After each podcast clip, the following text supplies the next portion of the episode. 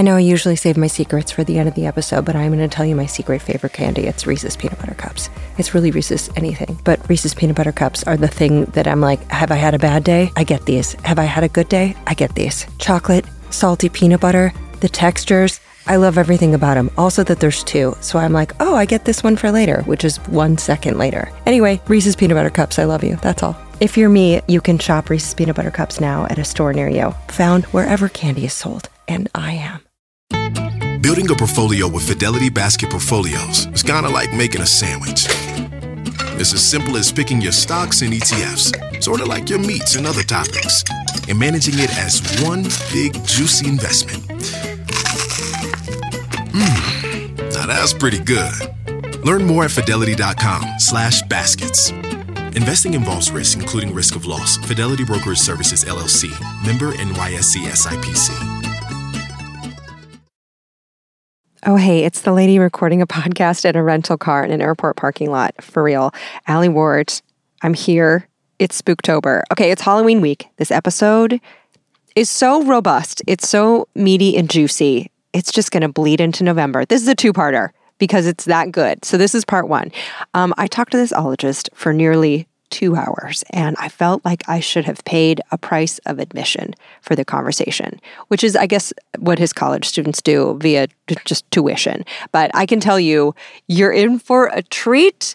And the trick is that you get it for free. So get excited. Now, this ologist came to my attention when someone encountered Dr. Lauren Esposito the Scorpiology guest, and grabbed Lauren's phone and texted me from her phone to please hunt this vampire guy down. So, Miranda Mosley, I'm talking about you. You hooked it up. Well done. Thank you.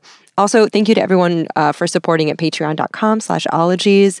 You support the show and you send in your vampire questions, and I love you. You can join for as little as a dollar a month. So thank you to everyone also wearing ologies merch from ologiesmerch.com. And for supporting the show, uh, you can do it for zero dollars just by subscribing and rating and reviewing helps so much. Yemajij left a review this week that said, You will squeal with delight and hmm in thought almost every episode. So I hope you do that. You're going to do a lot of hmm and a lot of what. So, vampirology uh, came from the word vampire, which may come from an old Slavic word, vapir, or Turkish for witch. It's disputed. But vampirology is definitely a term. It's a word for the scholarly pursuit of this field. And this guest is just one of the world's finest a legend. No other vampirologist would do. So he got his PhD in Slavic languages at Ohio State University and is now a senior lecturer in Slavic and Eastern European languages and cultures at Indiana University in Bloomington. And one of the school's no doubt most popular courses is his The Vampire in European and American Culture. This episode is a wild ride. I don't know how we got him, but I love that we did. You're going to love him. So find a shady spot and prepare to drink in the functions of folklore, the mysteries of medicine, pale impalers, subtweeting Lotharios, ghost story competitions, penny dreadfuls, plagiarism, zine art, lawsuits, destruction, resurrection, social taboos, weaponized fiction, escalating monster warfare, romanticism, and propagandism with a professor who proves not all heroes wear vampire capes. Vampirologist Dr. Jeff Holdeman.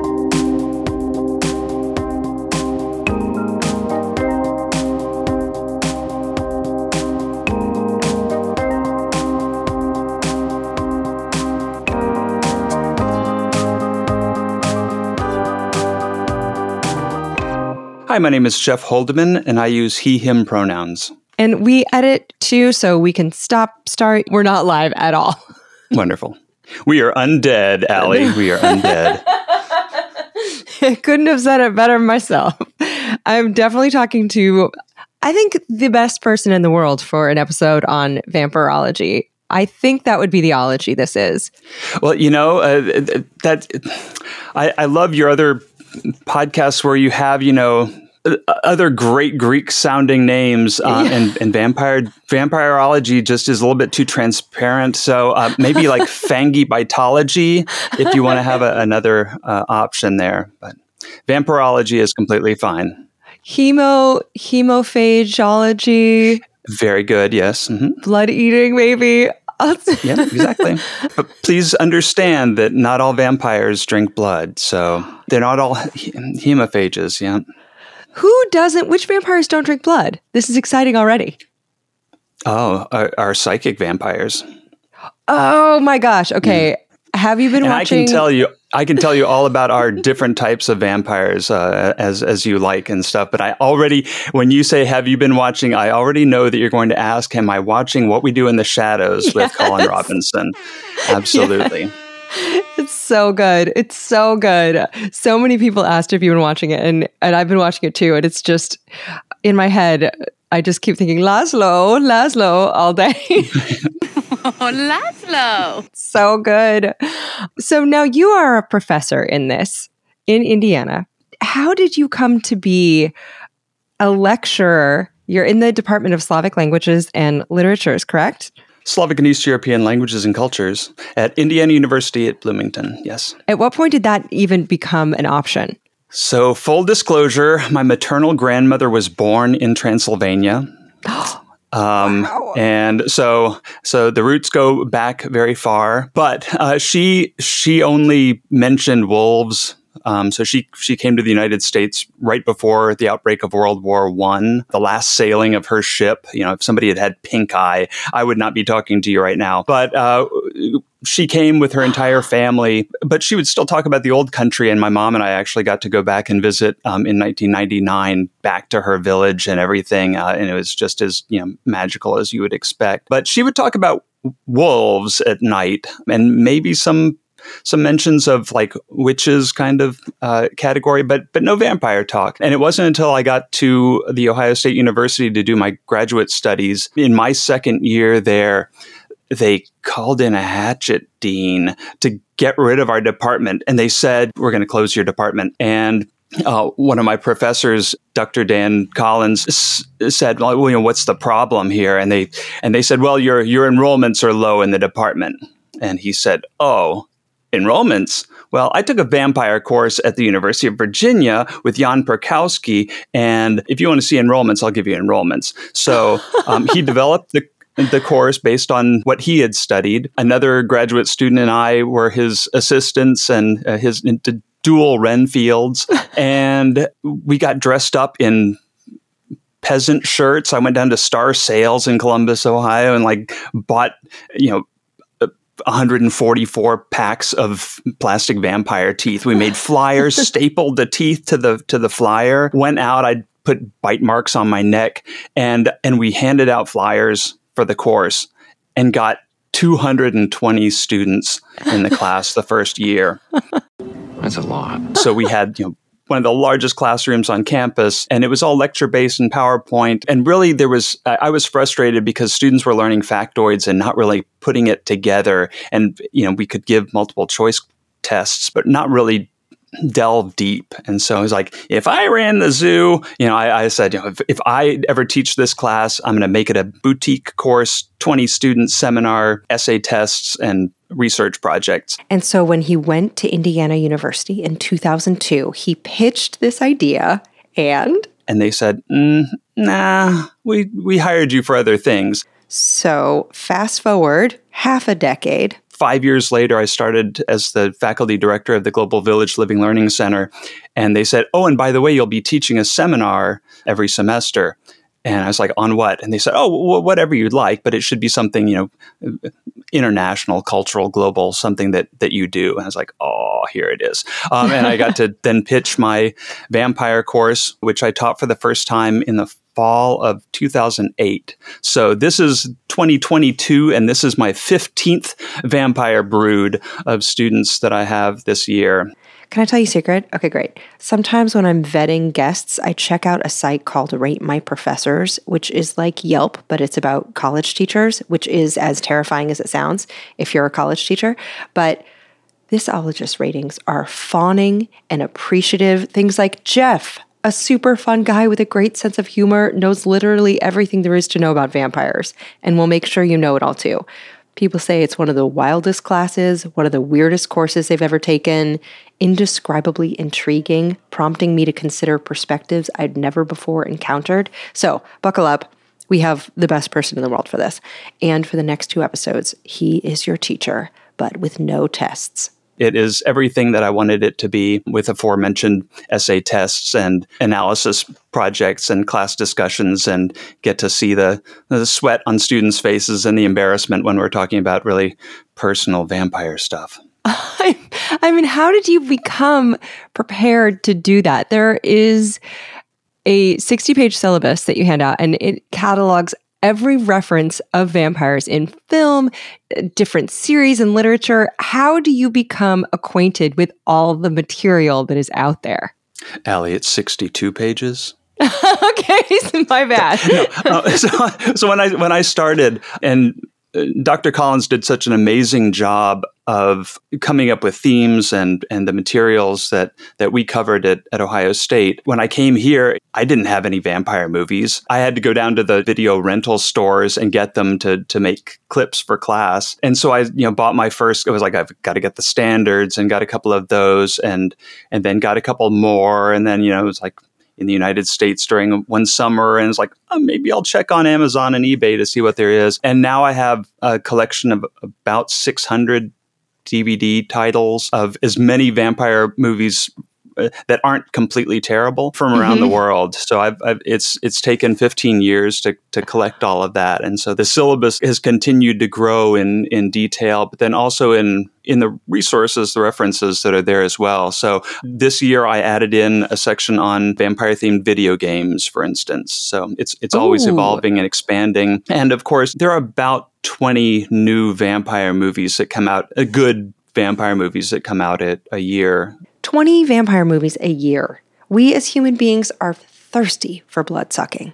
So there's always room for growth there. And now 15 years in the making, say, for you, but how many years in the making have vampires been in lore? When did it first pop up? Did it start with Vlad? Oh, way, way before him. And again, that's my countryman you're talking about, so uh, we'll be kind of, kind of careful there. Mr. Impaler, I'm so sorry. Exactly. Yes. Right. Now, to understand movie vampires, we have to go way, way, way, way back in time. And ah, this is just so much history and context you didn't know that you needed to know. It'll change Halloween's and horror movies for the rest of your life. It didn't happen overnight. We study first the folkloric vampire, the vampire Central and Eastern Europe, which is the type of vampire that we inherit now through various means, but we had to have a whole bunch of elements there in place. We couldn't have gotten our folkloric vampire that we know anywhere else because we had to be in in Central and Eastern Europe, there had to be people living in these conditions in these rural areas and both mountains and fields and swamps and short growing seasons and long winters and certain prevalent diseases and religions that were in the area, pre Christian religions, and then Christianity. And we had to have Indo Iranian dualism come up and spread among the people and slowly work its way into their belief systems and their worldviews. And we had to be living in, in these extended families that were you know, subsisting on on farming, living year to year in these sort of patriarchal, patrilineal social organizations of this extended family. We had to have all of those things in order to have our our folkloric vampire. P.S. I googled this for us because Indo-Iranian dualism not a phrase that I casually use. And according to a paper based on a lecture by Professor Dr. Jamshid Khashoggi at the Second Indo Iranian International Congress, it means, in the broadest strokes, just the notion of good versus evil. That, quote, good cannot arise from evil, nor evil from good. Thus, it should be understood that something completely perfect in terms of goodness cannot produce evil, and vice versa. Evil shit cannot turn cool. Mm. And where where do you think the genesis itself was? When is the first recorded history of something of this nature, something that maybe creeps only in the night and mm-hmm. is not necessarily alive but is undead? Like where do you find that germ? Yeah, one one of the problems is that the the Slavs, the Central and East Europeans, didn't get writing until Christianization, and so you know in 988 in in Kievan Rus, we didn't have records before that. Did I know what he was talking about? Of course I didn't. I've only been studying Eastern European history for like the last 15 minutes. But yes, there was a state in Eastern and Northern Europe, Kievan Rus, up until about the 1200s. But in the late 900s, Vladimir the Great was like, enough of paganism.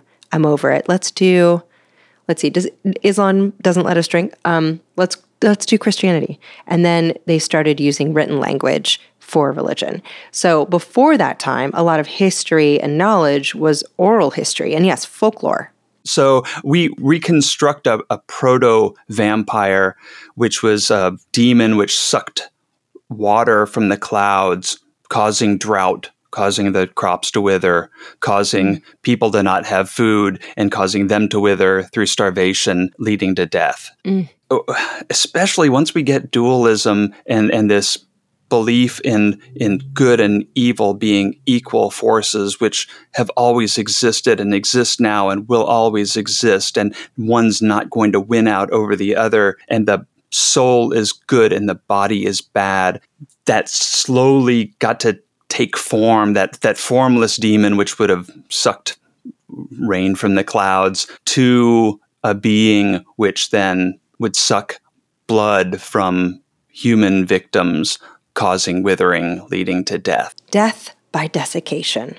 Our most primal fears are losing fluids. Precious bodily fluids. So it's this beautiful analogy that the similarity between those two things, and it translates very well into a physical manifestation, into a, an anthropomorphization of the unexplained phenomena that they were experiencing. That's just incarnation of of that big G greed personification.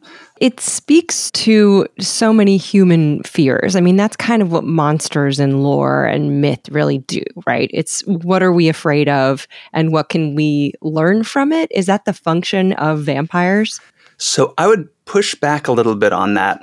Um, okay. And in that we our, our modern interpretation, especially as a literary vampire or a you know, cinematic vampire, is a kind of literary vampire, where it's by definition false. It's by definition fiction. The folkloric vampire had two functions. One, and the, arguably first, was a psychological function to explain certain very specific phenomena that people were experiencing living in, in Central and Eastern Europe in a pre modern period. So, vampires weren't just art and entertainment with like a buried lesson. Folkloric vampires were the explanation. We get types of death. So it's not any death, it's wasting diseases. So things which will cause people to slowly get weaker and weaker and mm-hmm. eventually die. Tuberculosis is a really good one there with a, you know, a, a withering disease where a strong person can suddenly get weaker and weaker and pass away. There are internal cancers that are like that as well now we have HIV AIDS, which maps on beautifully to that in the modern period. COPD and rheumatoid arthritis and multiple sclerosis and a lot, a lot of these diseases which cause physical wasting, celiac disease, where you have this, you know, the death certificate says, you know, failure to thrive. And then we have a whole set of birth anomalies that occur that are specifically tied to vampires and also to werewolves and and sorcerers and things that that live in this very similar cluster of supernatural beings in Central and Eastern Europe. And then we have why people are mean, why people do bad things, why do people have impulses that are uncontrolled, uncontrollable, that cause trouble in our society, in our tight knit social organization, which could mean the death for everybody. Mm. And then we have a whole set of phenomena, ways of death, types of death, manner of death that we have that are prohibited, that are bad, things you shouldn't be doing. And then there are all of the traits of signs after death. These are post mortem. If you find a body or if you dig up a body and you see the body that's exhibiting these kind of traits. So you you have to have people wasting away, and it's like, ah, I think we've got a vampire here. You know, who recently died? When did this start? Who recently died? What were they like? Did they have this kind of taking more than their fair share impulse in them. Maybe, you know, how did they die? What were their parents like? What were they like in life? Analyzing this, looking for signs until you said maybe this might be the source for that. So rather than being a, an intentional source of fear, it's a psychological explanation for that. And you can just kind of feel that it, it took form over centuries to the point where we have this folkloric vampire, which is a reanimated corpse that then feeds on the blood of those closest to them and then spreads outward. So, with our reanimated corpse, um, you can reanimate a corpse out of in two ways. Either the soul leaves the body at death, and then you're dead. Mm-hmm. what you want is for the soul to leave and leave you want to mourn a person's death, but you don't want to wail so much that they say, "Ah, oh, these people can't live without me. I need to come back." you need that person to go on. So there are lots of traditions about how you keep a person's soul from coming back into the body. The body is laid out the, in the house. You, you read prayers over it, and then you pull up the threshold on the door and take the coffin underneath the threshold, and then put the oh. threshold back down so that the soul can't come in the, the way that it came out. So you can have a, a, a, corpse reanimated by its own soul, which is returned, or you can have a corpse where the soul leaves and then a demon comes in and then reanimates the corpse. Ah, just kind of like a squatter. right, yeah. And then and then, you know, and then this explains, for instance, either the, the person who's hit on the head, loses consciousness, comes back, and is never quite the same. It, it just it explains a whole lot of, or or the you know the soul or a demon comes back in the body. We put it in the earth, and then it by its nature, again, this is a person who takes more than their fair share of alcohol, of sexual partners, of, of food, of things, of life force. Um, in death, the only thing that they're missing is life force. And as we learn from movies, the blood is the life, Mister Renfield. um, the the the blood is seen as being the the locus of the life force, um, and so that would be the only thing that that a vampire in in death or in undeath would need.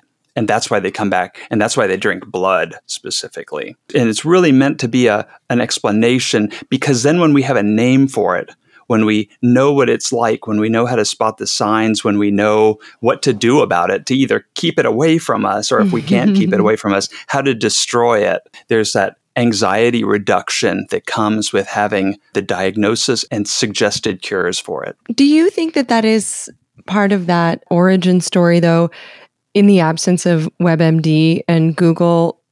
Just looking for some kind of medical explanations of why someone wasted. Yes, and that that entire set of beliefs coalesces around the vampire, but this explanation of how someone who's healthy suddenly keeps getting weaker and weaker and there's there's no sign, there's no physical manifestation of, of why they should be getting sicker. Definitely that that medical explanation, that pre-modern medicine interpretation of that. It's really genius it accounts for a lot of phenomena that they were afraid of, uh, hurt by, their communal social order was disturbed by. It definitely fits into that. So we, we talk about psychological functions of the folkloric vampire, and there's a second set of functions, and those are the sociological functions. There's the psychological explanation for unexplained phenomena surrounding people's nature and death. And then there are the prohibitions against all of the things which cause disorder in, when you're living in an extended family and you are trying to survive from year to year. Um, and we can kind of feel that get hijacked into what we call social control. So people then say, well, if you do these things, you might become a vampire. And when you become a vampire, you're going to feed on your family. The family that you you might not like them all the time but you love them. You depend mm-hmm. upon them. And the worst thing for you to do living in a communal society would be to feed on the rest of the community. And that's part of why it, it's so difficult to explain all of this to modern western people because we're so individualistic and we you know all of our, our movies and everything it's one vampire going after one one victim. Um, and we don't see that communal threat of the folkloric vampire. It's just so hard for us to understand that anyone could have actually believed in that that folkloric vampire. And that's why we say it it was real. The folkloric vampire was real in the belief system of the people who held it. So folkloric vampires weren't just about a mysterious adversary, but about community survival. And psychologists and evolutionary biologists and anthropologists know this is part of the human survival instinct, as noted in the 1995 paper, The Need to Belong Desire for Interpersonal Attachments as a Fundamental Human Motivation. And it says that existing evidence supports the hypothesis that the need to belong is a powerful, fundamental and extremely pervasive motivation. So, yes, vampire folklore helped keep groups safe. But how does this relate to Twilight? That allows us to be descriptive about that versus a vampire in literature or movies where it's patently, by definition, uh, not true. When did it go from that folklore to entertainment and literature and pop culture? So the Industrial Revolution killed the folkloric vampire. Um, the, when people started moving into the cities, when that urbanization happened, and they left their villages and were suddenly in cities with other people from other places who had other beliefs, and you had structured mandatory education, and you had access to hospitals and emerging modern medicine and emerging modern social organizations. In the village, the patriarch was in control, had to keep order there. What do you do if someone is a glutton or an alcoholic or a troublemaker or a thief or a murderer when it's one of your family members? The best thing to do is to just keep them from doing those kind of things. When people come into the cities and do those things, and they're doing them to people who they're not related to, we then need a, a modern legal system to say what is right and what is wrong. And we have to have a law enforcement system that would then arrest those people. And we need a judicial system which would try those people. And we need a penal system to lock those people up and away from society. We need all of these modern urban services and beliefs and access to having a church on the corner as opposed to one that takes half a day to get to where you live. So, where you might only go to church once a year at, at Easter or something. And here, everybody is around and everybody's from somewhere else. And then, as especially as generations go, or as people will take your belief systems and say that that's superstition, right? Every everybody's religion is somebody else's superstition, and vice versa. Mm-hmm. And this is one of the, the the hard things to keep people from being judgmental about about these kind of things. Everybody's religion is somebody else's superstition. Ah, that's a I find that to be a beautiful sentiment. So the rural folkloric vampire and the newly industrializing urban environment collide around the turn of the 18th century. Like the spooky life eating creep hits a big time. I like to imagine him stepping off a bus and taking things in like someone who just moved from Iowa. Once we move into the cities, once we have access to modern sciences, big S plural, modern biology, modern epidemiology, as these are growing, modern psychology, modern mm, criminal justice, and criminal psychology, abnormal psychology, which explained away all of the psychological functions the vampire was explaining away.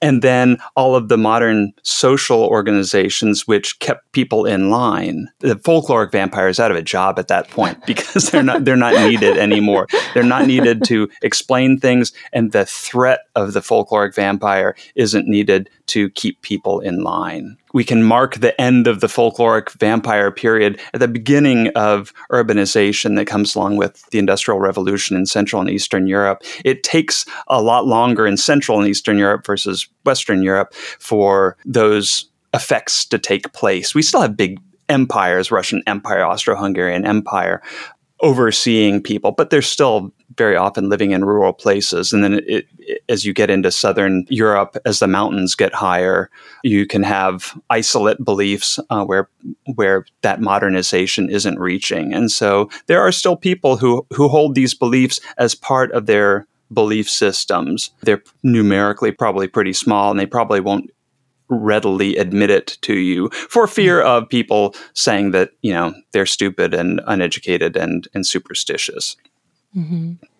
Let's talk about the big novel that established vampires. When Dracula, the novel, came out, was the general public, the international public, was this the first kind of like depiction of it in written literature as a character, as a caricature too? No, so we no, I was very wrong about Dracula being the first vampire novel. I don't did not know what I was talking about. I mean, we're not even there yet. We're like a hundred years away. This is so exciting. No, so right at the point where the folkloric vampire is running out of a job, starting in the probably by the eight, early 1800s or so, um, late 1790s, we also get Romanticism that comes in. So through the 16 and 1700s, we have the Enlightenment, which is supposed to be pulling pulling us out of the dark ages, out of backward thinking, out of the, the darkness of ignorance, and showing people the light through education, uh, through civilization, through striving for greater things. And we strive and strive and strive. And we get to the 1790s, and, and at some point, people are like, this isn't working. And we get this beautiful period of romanticism, not kissy kissy romanticism, but capital R romanticism, which, which has as, as part of it uh, Gothic literature. Romanticism was emerging in Europe in the 1790s, partly inspired by the French Revolution, which we happen to discuss in the I Go France minisode and the Catacombs episode from last week. But yes, after upheaval of a monarchy and a lot of science and the Enlightenment, Romanticism is bending things back to art involving these really extreme emotions and drama and horror and the majesty and the power of nature. And we will be right back to talk about this first ever vampire novel in a quick second. But first, let's toss some cash at a worthy cause. And this week, Jeff chose the Red Cross because he donates blood as often as he humanly can every 56 days. But wait, actually, no. A few days after the interview, I got an email from Jeff saying he'd like to change the donation. He said, I didn't see the news that you lost your father to multiple myeloma, a blood cancer, so recently. I just saw his beautiful obituary posted on your Facebook page, and with tears in my eyes, and in keeping with the blood theme of the episode, I would like to ask if our episode's charity could be the Multiple Myeloma Research Foundation in his honor and memory. Ugh, Jeff, what a gem. So, yes, a donation will go to myeloma.org in Jeff Holdman's honor in memory of my dad, Larry P. Ward. Ah, my heart. Okay, that donation was made possible by sponsors of the show. This episode is brought to you by PNC Bank. Some things should be boring, like banking. Boring is safe and reliable. You don't want your bank to be exciting or unexpected. Unexpected is for podcasts about bizarre scientific revelations, not banks. PNC Bank strives to be boring with your money so you can be happily fulfilled with your life. PNC Bank, brilliantly boring since 1865. Brilliantly boring since 1865 is a service mark of the PNC Financial Services Group Bank. PNC Bank, National Association, member FDIC. All right, let's get back to when the first vampire novel arose in modern fiction The Birth of the Undead, coming to you now. And it's this rejection of, of this striving for enlightenment and everything and it's a return to the fascination with the sublime with the with the dark powers of nature this is where Lord Byron and Percy Bysshe Shelley get into the picture as they're writing romantic, dark Gothic literature. We get our first short story originally in English, published in 1819, called The Vampire with a Y, John Polidori in England. And it is written at the same time the idea comes from this fascinating story where John Polidori is hired. He was the youngest medical student at his institution. Lord Byron hires him as his personal physician to take the, the grand tour of Europe and goes with Percy Bysshe Shelley and Mary Wollstonecraft, who will then later become his wife, and her half sister, Claire Clairmont. So, a bunch of goth writers, including the poet and heartthrob Lord Byron. Now, Percy Shelley was also a writer. He died tragically at 29 in a boating accident, leaving a widow, Mary. And then Claire Clairmont was Mary's stepsister and freshly preggers with Lord Byron's baby, a daughter that they would name Allegra, who, turns out as a small child, was sent to live in a convent where she died at the age of five. What? Oh gosh. And yes, John Polidori, Lord Byron's doctor, is also on vacation with this group of emo poets. And they are at this villa. And this was the year without a summer. There was a volcanic eruption and mm. it was cold all, all summer long. And they were in this villa and it's dark and cold and rainy and they're inside and, and they say, how about if we write ghost stories? So they had been consuming German ghost stories that had been translated into English, and they were like, "How about if we, you know, we've got some some people with literary talent here. Um, how about if we have a, a ghost story writing competition, right? Write scary stories for each other. This is when Mary Wollstonecraft creates Frankenstein. Oh wow! And then this is then when Lord Byron comes up with the idea for a vampire. So that's this fragment of a novel. He has an idea, doesn't like it, puts it away. Percy Bysshe Shelley is like, I just published some stuff. I don't really want to play with this. And and Claire Clairmont was there on the side. And then John Polidori, this young upstart, um, he was a self-made man. And here's Lord Byron, you know, mad, bad, and dangerous to know. Lothario. Lord Byron had quite a love life, let's just say. Rumor had it he fathered a daughter with his half sister who at the time was married to her first cousin. But yes, Lord Byron had also recently gotten Claire impregnated, even though he blew her off and barely liked her, according to letters. So he was kind of a proto fuckboy. But I guess in this case, he was a lord. He was a fuck lord. All due respect in John Polidori, you can just feel this frustration. He's like self-made man, works really hard, gets educated, and here is this guy who has all of this access to money and access to education, access to intelligence and power, and has uh, literature as a way of reaching the people and he still goes and does these mean things less less than enlightened things. And John Polidori writes this story about a skull-headed lady and they all laugh at him. He like almost gets into a duel and he what? gets sent home he goes back to England and he's like you know I'm going to write this story and I'll sh- I'll show you and he writes the vampire about Lord Ruthven. and and it's this characterization of Lord Byron as a vampire. and it gets published, gets misattributed as by Lord Byron, and Lord Byron oh. writes back, "It's like I wouldn't write this crap, you know, retract this." Um, but we get our we get our first short story originally in England written at this at this time about a about a vampire. So that's that's our birth of vampire literature. Can you imagine if you publish a snarky piece of literature about someone you low key hate and it gets popular, and then people think your hater wrote it, and then your hater just hates on it more. But anyway, thus a monster was born, the first vampire in modern literary history, which started as a little fuck you. And that's so think about that. That's 200 plus three years ago. So we have 200 years of vampire literature. In 1845 to 1847, James Malcolm Rymer gives us uh, Varney the Vampire. This is true pulp fiction. I don't know if you've ever read this. No, it sounds fake. It's called the the first novel. It was done in installments, and uh, you know, lest you uh, poo poo that, you know, Dostoevsky published like that too. So, uh, but he, you know, it's sort of eight eight pages or so of this story, and it really reads like a soap opera. And the the beginning is is very over the top So, yes, James Malcolm Rymer's Varney the Vampire was published in these installments called Penny Dreadfuls, which were horror and pulp books put out in these slim volumes on cheap paper and sold for a penny apiece. And I found a link to the whole damn book, and I'll put it up on my website.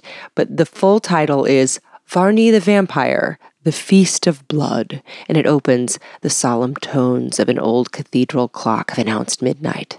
The air is thick and heavy. A strange, death like stillness pervades all nature. And then a storm erupts.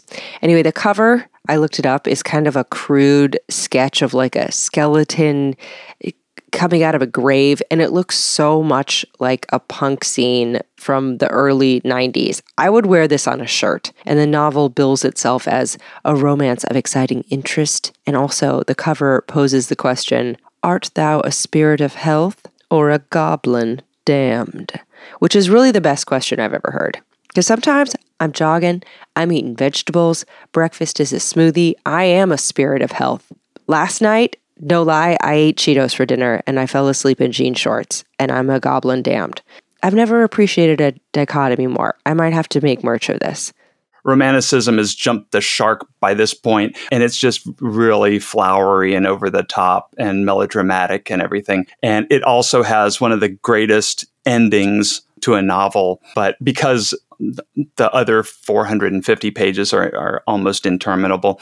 Most people have not read that work. I think there were some threats of, of making shows out of it, and I, I still haven't seen any of those. So that was Varney the Vampire, The Feast of Blood. You goblins damned. And then in 1872, we get Sheridan Le Fanu with Carmilla, and this is our first hmm. female vampire. So he writes this novella about a, a female vampire. My students don't connect with uh, the vampire, my students don't connect with Varney. They connect with Carmilla and they will say, This is genuinely scary. This is genuinely disturbing. And the language and the style and everything are, are so much more approachable. But that's still 150 years old. Carmilla's still uh, 150 years old. Carmilla spooked people so much because, first off, it was homoerotic, which made people feel all kinds of feelings that scared them because of a repressive time, and because it was more psychological about manipulation and reincarnation and trust and betrayal. Also, in terms of ladies with ladies, must the narrative be so cursed? Sadly, the popular culture at the time didn't allow for just a more lighthearted LGBTQ plus rom com without the plague of the undead, which was a bummer. So that was in 1872. And finally, 25 years after Carmilla, on to the main vampire event. And then we jump ahead to 1897, and that's when we get Dracula. So we had Le Fanu and Stoker knew each other. They're both Irishmen who moved to England to London. They knew each other. Stoker used to write theater reviews and things like that.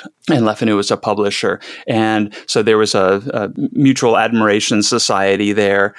And Stoker takes all of those elements. Carmilla is, you know, Dracula's mother. There's so many of the the vampire literary conventions that get used that Stoker takes. And he takes things from Polidori and from Rymer as well. So those were the guys who wrote The Vampire, loosely about Lord Byron, and Varney the Vampire, the Penny Dreadful series. It's okay. There's a lot of names, a lot of vampires up on this. And then also goes back into the the folklore and and studies up on this and we know the sources that that Stoker is accessing to create Dracula and he's he's going to call him Count Vampire oh, that's original. and then he stumbles on this character from Romanian history with the name Dracula. And that's just so perfect. It just sounds so so ominous. Uh, our, our, word drac dracu in in Romanian means the devil. It's also oh. the dragon that St. George slays. So, St. George was a figure who slayed this village beast and saved a princess, and thus vampires kind of became the new dragons. Dragons are over. They're cheugy. Cheugy is cringe. Cringe is cringe. Either way, vampires or dragons. Does that also have a, a direct connection to Vlad the Impaler as well, historically? So, this is the time when the Turks are invading southeastern Europe and the Christians, this is Orthodoxies, Central and Eastern Europe. So this is Eastern Orthodoxy, and they're fighting against the Muslim Turks. And so Vlad's father belongs to the Order of the Dragon. Vlad's father would have been Dracul of the Order of the Dragon, and Vlad is the son of the person who belongs to the Order of the of the Dragon. Very often, you'll you'll see that Order of the Devil or something like trying to tie him into d- demonic kind of stuff. This is the defenders of Christianity. Um, this is the the evil slayer. And Vlad the Impaler did not have an easy life. His father and brother were both killed by an invader. People betrayed him left and right so much that he cleaned house and impaled a bunch of his enemies. And it was just known as a Romanian hero and a real person to not fuck with. And Bram Stoker's extensive research and notes are 100 pages long, and nowhere in there does he mention Vlad, even though Vlad the Impaler straight up signed his name Dracula, but with a K, which is cute. So, historians are divided there. Did he have anything historically that did correlate to what we think of notions with, with vampires now? Or was it just really like he was a pretty badass dude, pretty scary, impaled some people, kind of a good nod? Right. That, that's what makes Romanians so mad is that they took this national hero and made him a vampire. these were these were cruel times. That you know he he was he was defending Christianity. He was defending the the church and his beliefs for his for his state. And then at that point, the ends. Uh, of the stakes justify the means you know if you're going to impale somebody if you're going to show them that you shouldn't come around here that's a pretty graphic way of doing that Mm-hmm. there are some reports of you know maybe he was doing something nefarious like dipping his bread in the blood of the people he'd impaled and everything. And, and then other people will say oh that's that's hungarian propaganda. Um, trying to deface the name of of um, this person who was otherwise defending christianity as well. Neigh- neighbors never like each other so they're always going to talk crap about each other. That's true. And what about when it just took off in Hollywood cinema in, in what, the early 20s? Did it just hit a new boom when it came to this new medium? Bram Stoker worked for Sir Henry Irving in his theater company. Sir Henry Irving was a stage actor. Side note. Sounds like kind of a dick. And Stoker's writing on the side as well. He's got multiple novels published. I have not read any of them other than Dracula, um, and I've read Dracula a whole bunch of times too because it's it's compelling literature. But it is very theatrical. It's it's very pre-cinematic. And the first thing that Stoker does, being in the theater, he writes this novel and then he has a reading of the entire novel on a stage, which then establishes copyright for the stage. Ah. Smart. And then later, somebody comes along, and, and, and Sir Henry Irving is like, "This is garbage," and you know, humor him for now. And he's not going to say bad things to Bram Stoker because Bram Stoker is organizing his tours of the United States and all over. And somebody says, "Actually, this would make pretty good theater." And you know, other than like, I mean, how do you do a ghost on stage, or how do you make somebody turn into a werewolf on stage?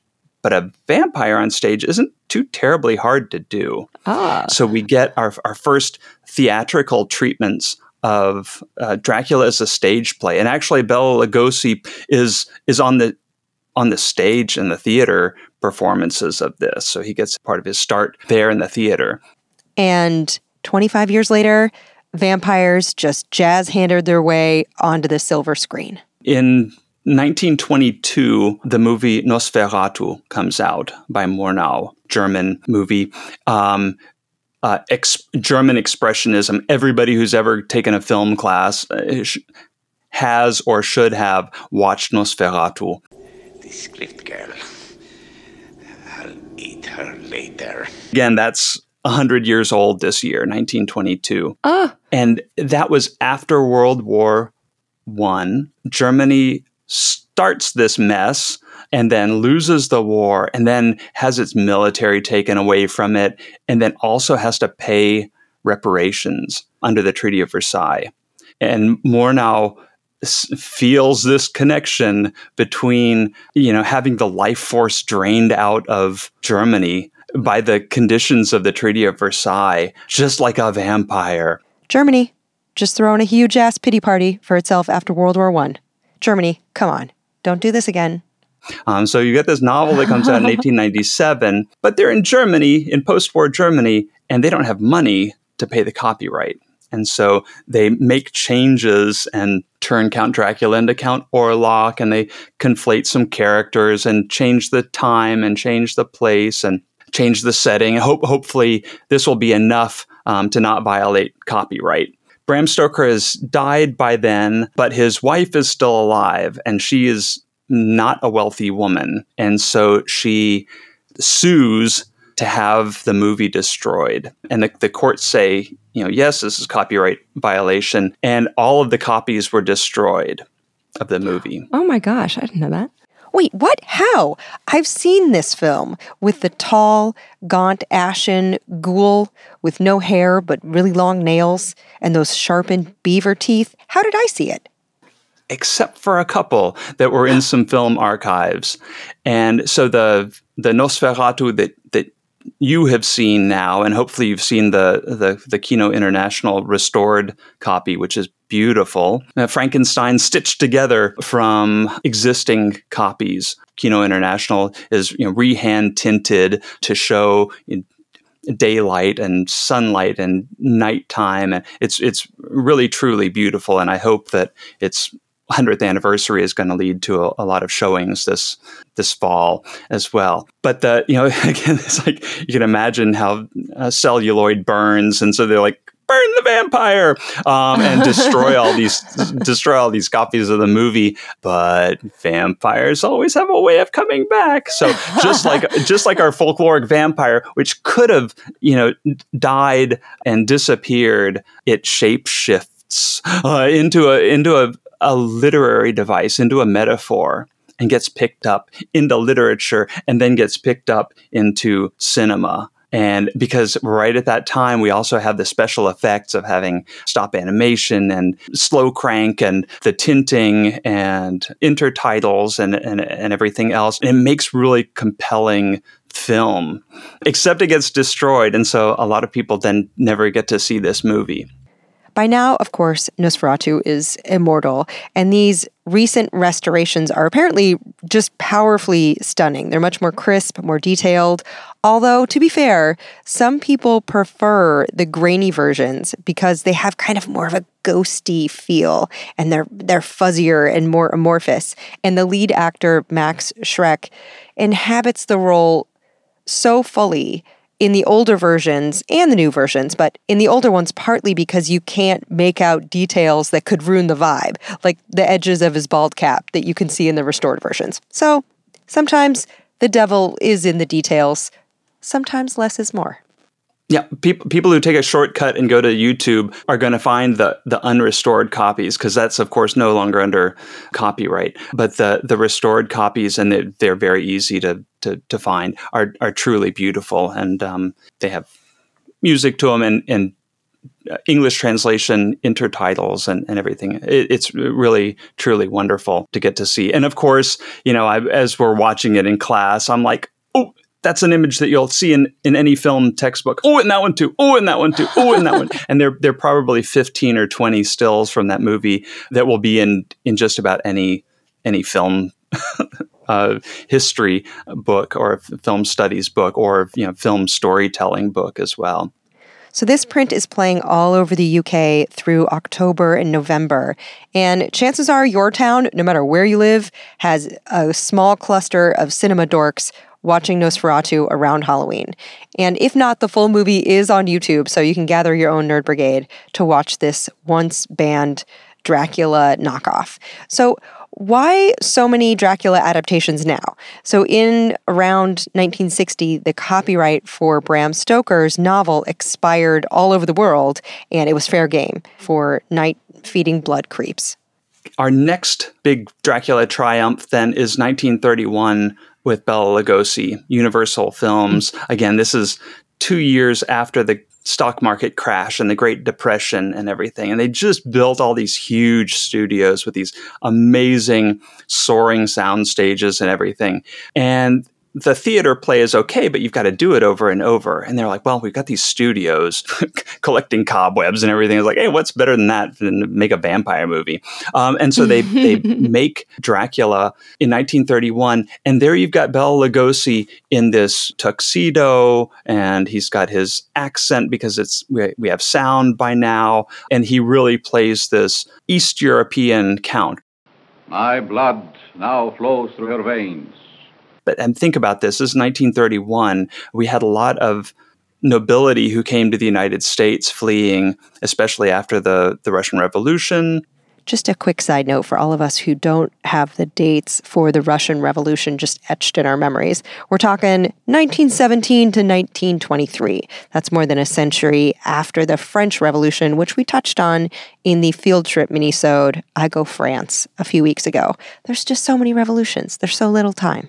And so we have these East Europeans that are both working, you know, in factories and building skyscrapers and things like that, but also these educated people, wealthy people who are from the dark East and they're still scary and they still practice religions that that we don't know. And we we put a lot of our fears into these you know possibly powerful people who are wealthy and educated and come from this area of the world and practice those those religions that's very different from Nosferatu. Um, he he looks like a rat. He's got these long pointy ears and a beaky nose, and there are lots of analyses about how this is very anti-Semitic. So you do not have to dig deep underground to find scholarly papers about literary and cinematic vampires and how they've been used and sometimes co opted by anti Semites. Many film and literature scholars draw parallels between vampirism and something called blood libel, which is old and hateful slander about Jewish people needing human blood for Passover. And lies like these have fueled genocide. And though the screenwriter for Nosferatu was himself Jewish, as were many of the actors, and the director, F.W. Murnau, was queer, the film's premiere in 1922 was attended by none other than the head of propaganda for what would become the Nazi Party, which adopted and co opted some of the imagery and messaging of vampires in further anti Semitic hate, which, given the hatred and the awful messaging from Kanye West this week, it just feels like this horrifying resurrection of history itself. Now, in the 2022 essay, Bloodsuckers Vampires, Anti Semitism, and Nosferatu at 100, writer Noah Berlatsky also notes that the cinematic vampires tend to share the trait of wealth and writes, quote, a narrative that is inherent to the story of Nosferatu and other expressionist films of the time is the threat of authoritarian and aristocratic figures seeking to take control. And Noah continues, Nosferatu is not a movie that welcomes me in, but Count Orlok, in the best traditions of the diaspora, refused to stay in the box the Gentiles built for him. So it's like there are these conditions we're living under, they're awful, and this Nosferatu style vampire. So that, that's our first stylized, visually stylized vampire. He's tall and skinny. He looks like death. He looks like the anthropomorphization of death. The French call him a phallambulist, uh, a walking phallus. How do you do? he's very erect and he has these long nails which which grow throughout the movie. He'll be framed in the doorway and it looks like he's in a coffin. He's got these darkened eyes and uh, the prosthetic nose and and these gaunt gaunt features as opposed to Bela Lugosi who's you know chubby and you never see him run or uh, lift heavy boxes or anything. You know, at, at, most he's carrying off the the Mina Harker character, and that's about it. Um, he's not physically threatening. We have to make him threatening by by shining a light on his eyes, and you know, are implying that he's hypnotizing people mm. as well. We have this first Nosferatu type vampire and then we have the Bela Lugosi type vampire. Except the Nosferatu doesn't survive in people's mental image or in the you know equivalent of the video stores of the time. And so the the Bela Lugosi style Dracula becomes our standard image of the vampire, the cinematic vampire. For a while until up until the end of World War II. And and World War II ends with a nuclear bomb. The you know man's triumph over nature and technology and everything after that is like the cars all of a sudden look like rocket ships and you know mm. everything's mm. space aliens and mutants and the supernatural vampire doesn't have a place in that world and true to its nature the vampire just goes underground and waits waits everybody out and then it isn't until 1958 when we get the horror of dracula with christopher lee who reinvents the dracula character so Christopher Lee was like a career villain, so good at it and so good at his haunting portrayal of Dracula that he played him nine times. Because if the cape fits, wear it and eat someone. He has a an impeccable British accent. No, no more of this, you know, thick Hungarian accent from from Bela Lugosi, and he's lean and fit, and they shoot him up, and he's tall and he runs up the stairs two by two and he turns into this snarling beast. They have destroyed my servant. They will be destroyed. Bela Lugosi didn't have fangs. And Christopher Lee does, and he's got these red eyes. And this is this is our first technicolor vampire movie. So it starts out with this heavy gothic Germanic sounding, you know, Nazi salute music pounding and you've got this grave of Dracula and then this bright red blood dripping onto it. And it's the kind of the Wizard of Oz effect. This like we're not in Kansas anymore. And like this is really red blood on this on this grave. And then Christopher Lee just reinvents the Dracula genre. But that's a, a huge shift that we get this powerful English speaking, really compelling, scary person who's living in our basement. But you said he had fangs when other vampires previous to him didn't? Bela Lugosi did not have fangs. He had his cape. I never realized he was, that. He was he was buried in his cape, but no fangs. And when you see the image, I mean, just Google image um, Christopher Lee vampire transformation, and you'll see him with these blood red. I don't even know what they did to his eyes to make them so red, but these mouth of teeth and his swept back hair, and he really looks scary. He really looks snarly. He turns from this debonair English speaking noble into this snarling beast.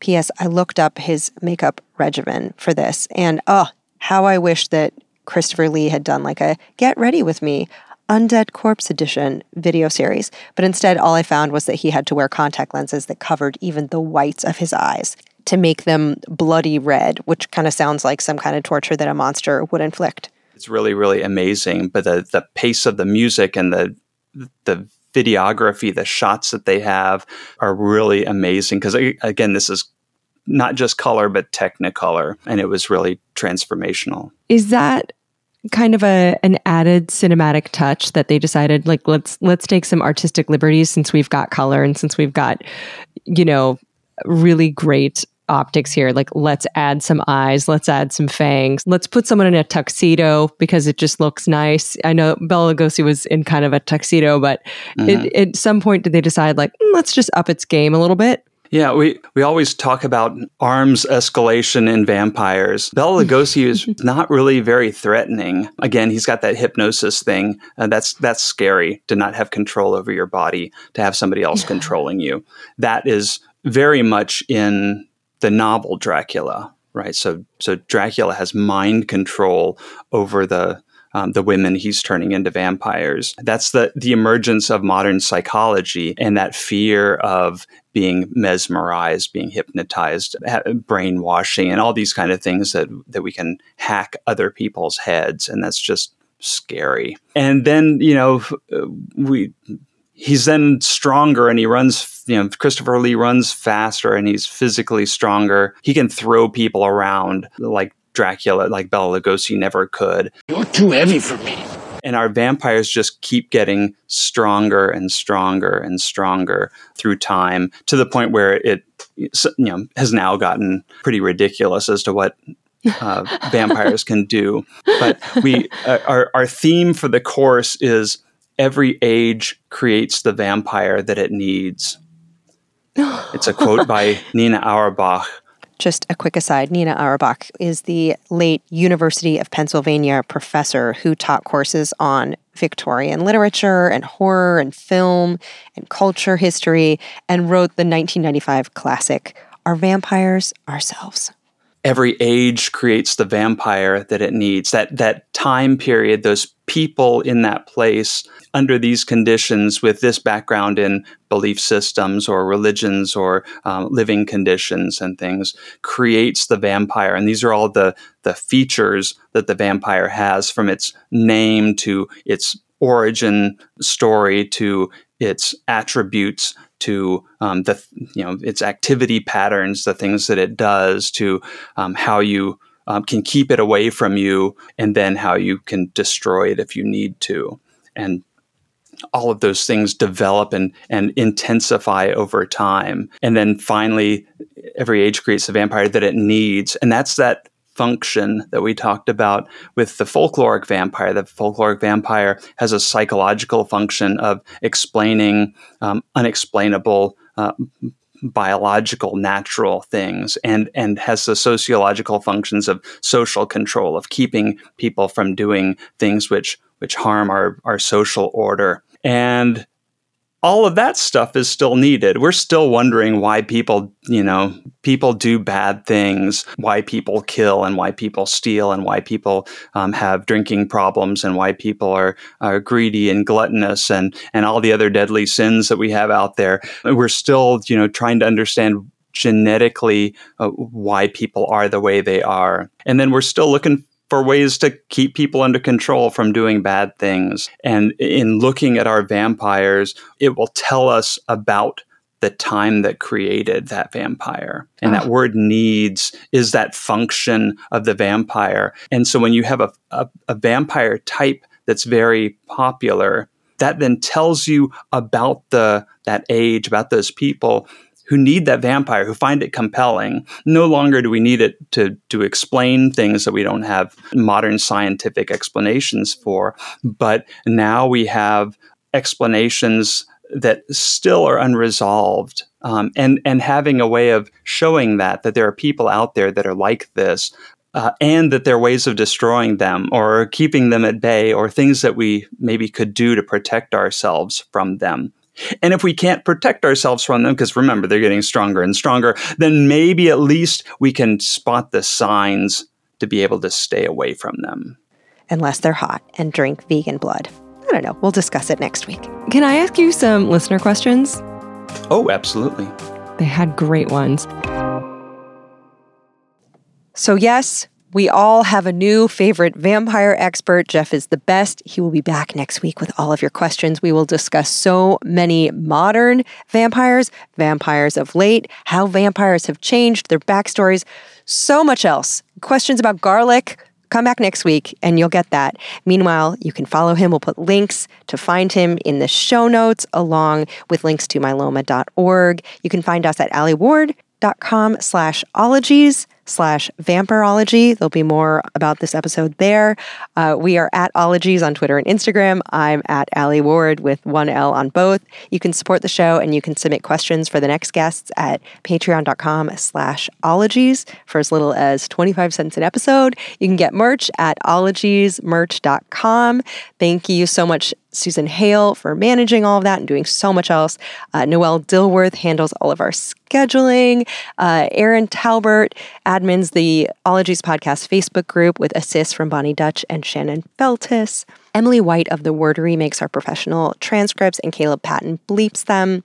We have Smologies episodes. We just released a new one about entomology bugs this week, and those are kid friendly and short versions. They're classroom safe, bare bones. They're there for you uh, in the feed. You can also find them at alieward.com slash smologies. Thank you, Mercedes Maitland and Zeke Rodrigues Thomas of Mind Jam Media for putting those together. Uh, our website gets updated by Kelly R. Dwyer. She can make you a website. Nick Thorburn made the theme music, and lead editor and forever crush Jarrett Sleeper of Mind Jam Media edits these and puts them all together. And at the very end of the episode, I tell you a secret. And right now, my secret is very, very practical. I'm uh, I was shooting uh, for Innovation Nation for CBS today in Dearborn, and I'm catching a 9:15 flight out of Detroit, and it is 8:15. I'm in a parking lot at the airport. I have to be so and um, I've got to go return this rental car, and then I have to catch this flight, and I am sweating. In case you're wondering, but this episode was so good. I'm really excited for next week too. Oh, so good. Okay. Hot mess. Will my life ever be normal? Will I ever be normal? Probably not, but stay tuned. Okay, bye bye.